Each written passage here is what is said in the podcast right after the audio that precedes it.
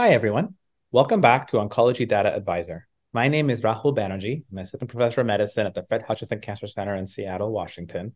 And today, it's my pleasure to speak with Dr. Shonali Midha to get some updates from the 2023 International Myeloma Society meeting that took place a couple weeks ago at the end of September in Athens, Greece.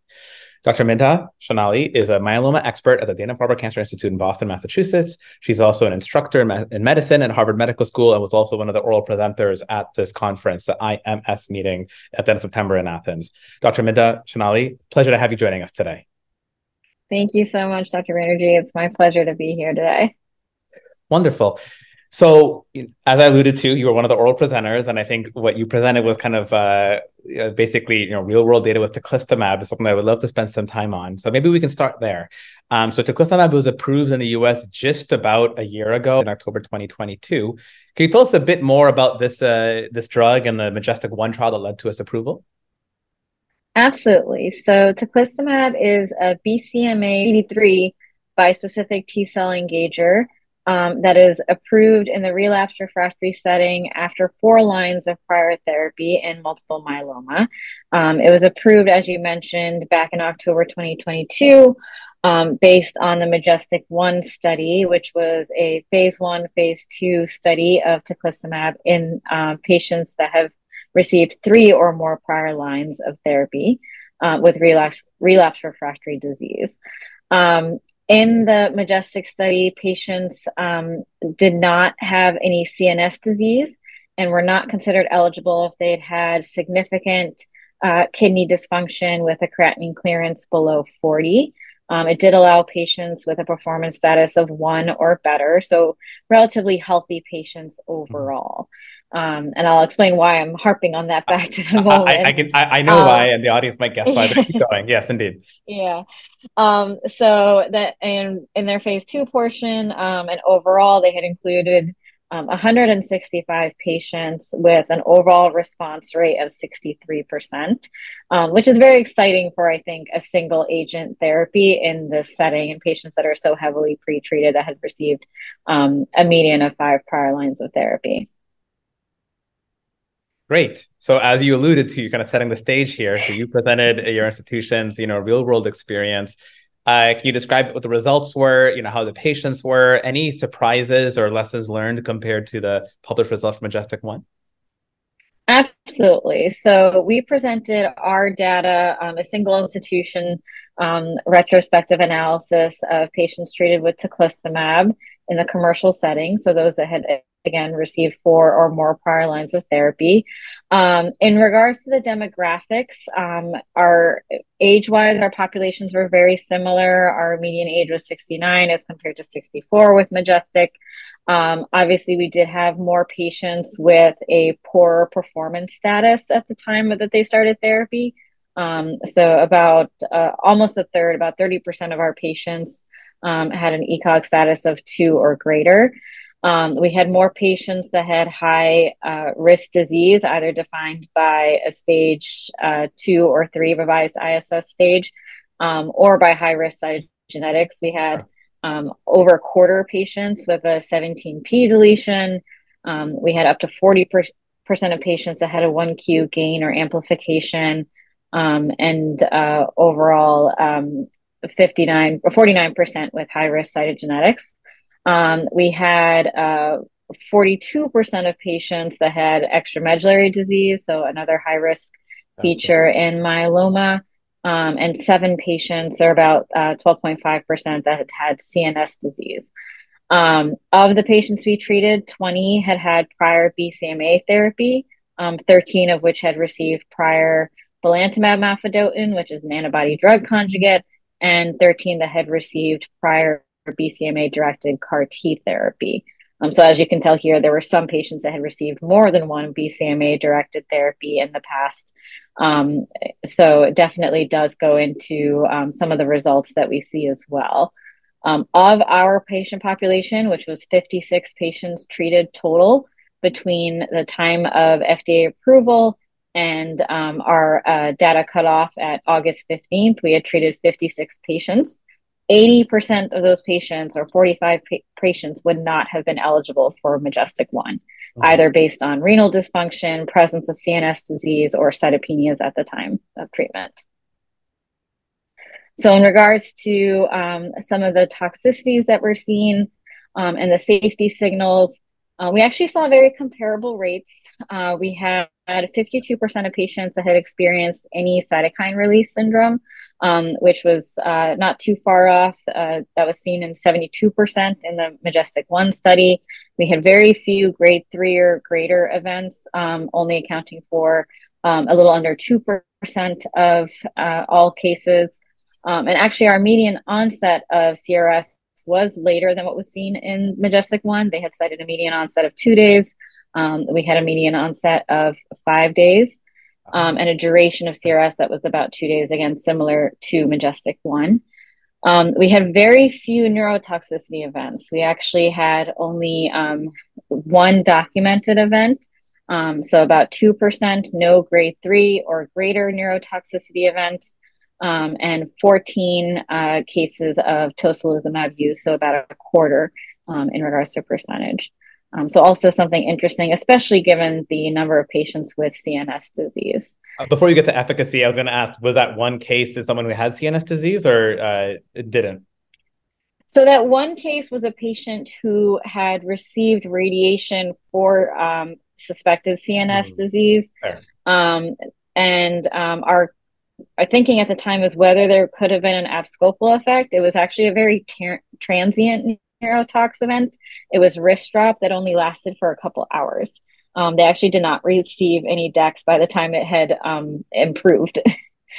um, so their symptoms of it actually had improved prior. They had happened to receive radiation. They had ongoing radiation um, and during the time of the step up. And so we were wondering if there could have been an abscopal effect that we were seeing there which is fascinating. And just for the audience, the abscopal effect would be that the radiation sensitizes other cells in the area or other basically like immune cells to kind of get in gear. Exactly.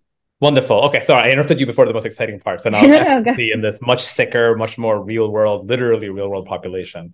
Exactly. So what was exciting was despite uh, treating a very sick population, um, in a heavily pretreated population, we saw a response rate of uh, just under 54%. Um, obviously, this was better in patients that had not received prior BCMA directed therapy. It was around 58.3%. Um, those that had received prior BCMA therapy, the response rate was at 45%. Um, I think what was also really encouraging here was that um, we saw a response rate of 37.5% in patients with extramedullary disease. Um, but as expected, when you look at the breakdown of those patients that had received prior BCMA versus those that had not, um, the patients that had received prior, prior BCMA directed CAR had a lower response rate, about 30.8%, as opposed to those that had received antibody drug conjugate. Um, so definitely um, somewhat sobering to see, um, you know, a slightly decreased rate in patients that have received prior BCMA directed therapy, but still a very good option even in patients that are heavily pretreated um, and with uh, more comorbidities or uh, disease status, uh, greater disease burden at the time of treatment. Agreed if I may, I'll delve into, you know, I think what I found striking about it is that, yeah, for us, our patient with CNS involvement often do very poorly. We talk about pomalidomide, we talk about selinexor, drugs that maybe cross the blood-brain barrier or chemo, and that's it. I know it's small n, but still, you know, seven more, eight more, however many patients it was, eight more than however I've personally treated with the teclistamab in this setting. Did some of those patients do okay, or even had CNS clearance or resolution of, you know, EMD in the in the in the calvarium? Yeah, so we actually um, did not include that as part of this uh, uh, cohort here, but we have looked at our patients we've treated that have had documented CNS involvement, um, either radiographically or by CSF or you know leptomeningeal disease radiographically.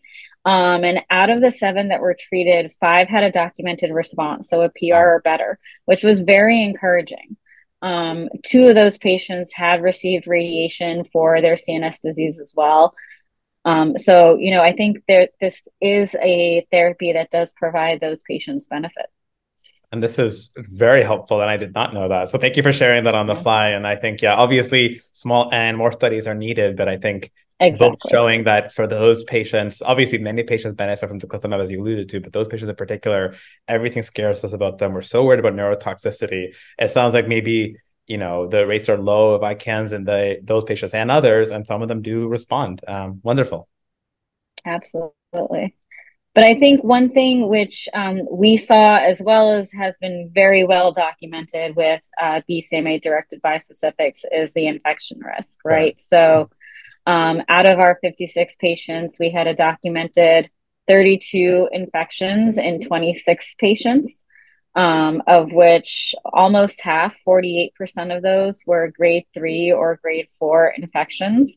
Um, we did not have any teclistamab related infectious deaths. Um, however, uh, we did see a large proportion of those infections were respiratory, um, the majority being upper respiratory infections, um, accompanying that uh, compromise or comprised of 37% of the infections seen, um, and then pneumonia comprising another um, close to 20%. Um, of the respiratory infections, um, under half, about 46% were COVID cases. Mm-hmm. Um, and then we did see again um, a decent amount of skin, soft tissue, gastrointestinal, and uh, GU infections. Um, so definitely something that we still have to keep an eye out for and uh, learn a little bit better about how best to manage or mitigate. That's very helpful to hear. Yeah, because I think a lot of us often, you know, assume that maybe some of the reason that the infection deaths were so bad with the BCMA trials that they're running in the early days of COVID. Here, you see these are all patients treated commercially, so all in the last year. And so, you know, you could argue that COVID, we've had vaccines now, you know, the, the, the virus has mutated, but it still sounds like a serious threat. You know, maybe not life threatening, not grade five, thankfully, but right. patients still are getting ill. Absolutely. So I think it's something we still have to um, learn best how to manage and um, and decrease a risk for whether it's you know alternative dosing um, looking at other ways of scheduling dosing or, or, prophylaxis. That's exactly right. Exactly right. Hopefully by this time next year we'll have more exciting uh, or maybe more exciting covid treatments that we can use something like Evusheld for prophylaxis. Um, great so then switching gears, and we'll, now now we can talk about some of the other interesting uh, abstracts that IMS and you and I had discussed briefly beforehand. So you know you focus now on teclistamab in the relapse refractory setting heavily pretreated patients. You did allude to you know a lot of these patients being higher risk and and more higher risk patients in your cohort than uh, than in MajesTEC One. So let's focus on high risk and pivot now to frontline setting. Um, the GMMG concept study was also presented looking at ISA KRD, that's isatuximab, carfilzomib, lenalidomide, and dex in high risk myeloma. Any thoughts about that, either that trial or about anything from IMS that changes how you approach or how you treat high risk myeloma diagnosis? I mean, I think it was definitely a very interesting trial, right? Looking at specifically a high risk population, um, taking into account within that high risk population, I think it's one of the few studies that's taken into account um, a 1Q amplification. They did use the second iteration of the revised ISS staging that does take that factors that in um, which I think is not a group that we have very well studied, although comprises a large proportion of myeloma patients. Um, from that perspective, it was very encouraging to see incredibly high rates of MRD negativity with isatuximab, carfilzomib, uh, Rev, and, and Dex treatment up front. Um, you know, seeing MRD negativity rates for both transplant ineligible and transplant eligible that are above um, you know, 54, 50, and 67% is um, is highly encouraging. Agreed. And I think, you know, as we learn more about the role of MRD negativity, um, it may not be the be all end all, but knowing that you can achieve a deeper level of response up front, I think is um, something that gives us pause, and especially in a high risk population. Agreed. Agreed. And that's helpful to hear. I mean, I know in the US, at least for our listeners, isatuximab is not yet FDA approved for frontline therapy, but agreed. I think it's showing that, you know, maybe this type of approach uh, works. And Dr. Armida alluded to the transplant ineligible patients were also included in on the study as well. So it's not just like a one pathway, kind of like a way of life using quadruplets and then rolling with it. So um, great. Uh, the other study that comes to mind for me is Canova, um, which actually uh, we'll be you know, for people listening to this. We're going to be doing another podcast with Dr. Yee, specifically Andrew Yee from uh, uh, from a different institution in Boston, specifically about T four uh, eleven fourteen. I'm sorry, but I'm sure that's probably the one that turned the most heads at IMS. Can you catch us up to speed on the Canova trial and maybe how it informs or doesn't inform your practice since returning from Greece? Absolutely. So the Canova trial was a phase three study looking at venetoclax, dexamethasone, um, as opposed to pomalidomide and dexamethasone in patients that have uh, relapsed refractory myeloma have received greater than two lines of therapy.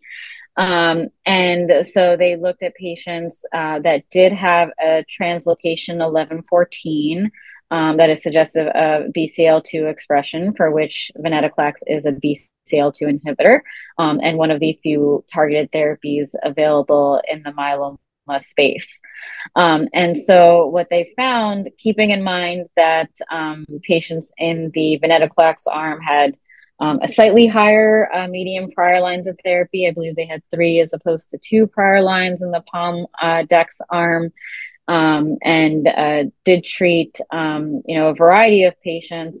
One thing I did want to point out here, and I think is something that we continue to work on in myeloma space, is they had a very low percentage of patients that were um, African in descent or Latin descent. Um, and that's, I think, um, an area where we have to work a little bit harder, especially because we know that translocation 1114 is more prevalent in those populations. So I think we do have to take this data with a large grain of salt there, right? Um, that being said, while they did see a numerically larger progression free survival, um, in patients treated with venetoclax and dexamethasone as opposed to pomalidomide and dexamethasone, it was not statistically significant um, um, for for the for the statistical analysis analysis of this study. Um, I think it was in regards to kind of how to take that. Um, you know, it's definitely hard to beat pomalidomide and dexamethasone. We've seen that yeah. in other studies. Um, but I think it also shows us that maybe venetoclax is not a medication we can use as a doublet. Mm-hmm. Um, I think it, you know, we did see higher response rates in patients treated with venetoclax dex as opposed to pomalidomide dex that was statistically significant, almost double of what it was with pomalidomide and dex. Um, so there is a role for treatment um, with a BCL2 inhibitor, but it may not be strong enough alone. So very well stated, and that's true. And uh, yeah, the Bellini study had uh, bortezomib. The you know uh, Dr. Kaufman presented with carfilzomib. You know, so it, it, if you do use right now, if you uh, it's off label, obviously, but if you use venetoclax in any scenario for T1114 myeloma, what how do you typically do it in your personal practice? In my personal practice, it's often in times in combination with a proteasome inhibitor, sure. um, either Velcade or carfilzomib, depending on tolerability and the patient's Absolutely. comorbidities. Absolutely. Well, thank you, Shonali. Thank you, Dr. Midha. This was interesting. You know, it was a, a very whirlwind meeting in Greece for all of us. And I think uh, hopefully, you know, I always say that hopefully a year from now, everything we talked about will be out of date uh, with more data, not the real world teclistamab, but everything else will kind of change, see more and more data about how these things unfold. Um, exactly. So with that, thank you again for your time. And uh, this has been another episode of Oncology Data Advisor. Thank you to everyone for listening. Thanks for having me.